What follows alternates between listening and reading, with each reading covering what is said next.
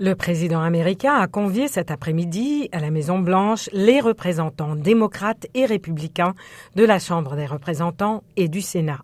La réunion elle-même dans le bureau ovale a peu de chances de déboucher sur un accord. Les républicains de la Chambre sont en train de fabriquer une crise de toutes pièces, a fustigé lundi Karine Jean-Pierre, porte-parole de la Maison-Blanche.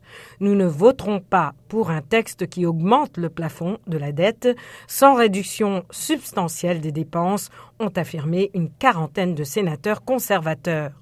Pour lever la menace d'un défaut de paiement qui serait du jamais vu, Joe Biden a besoin de trouver un terrain d'entente avec l'invité le plus en vue, Kevin McCarthy, qui préside la Chambre des représentants, maintenant sous contrôle républicain. Le plafond de la dette est fixé à quelques 31 milliards de dollars.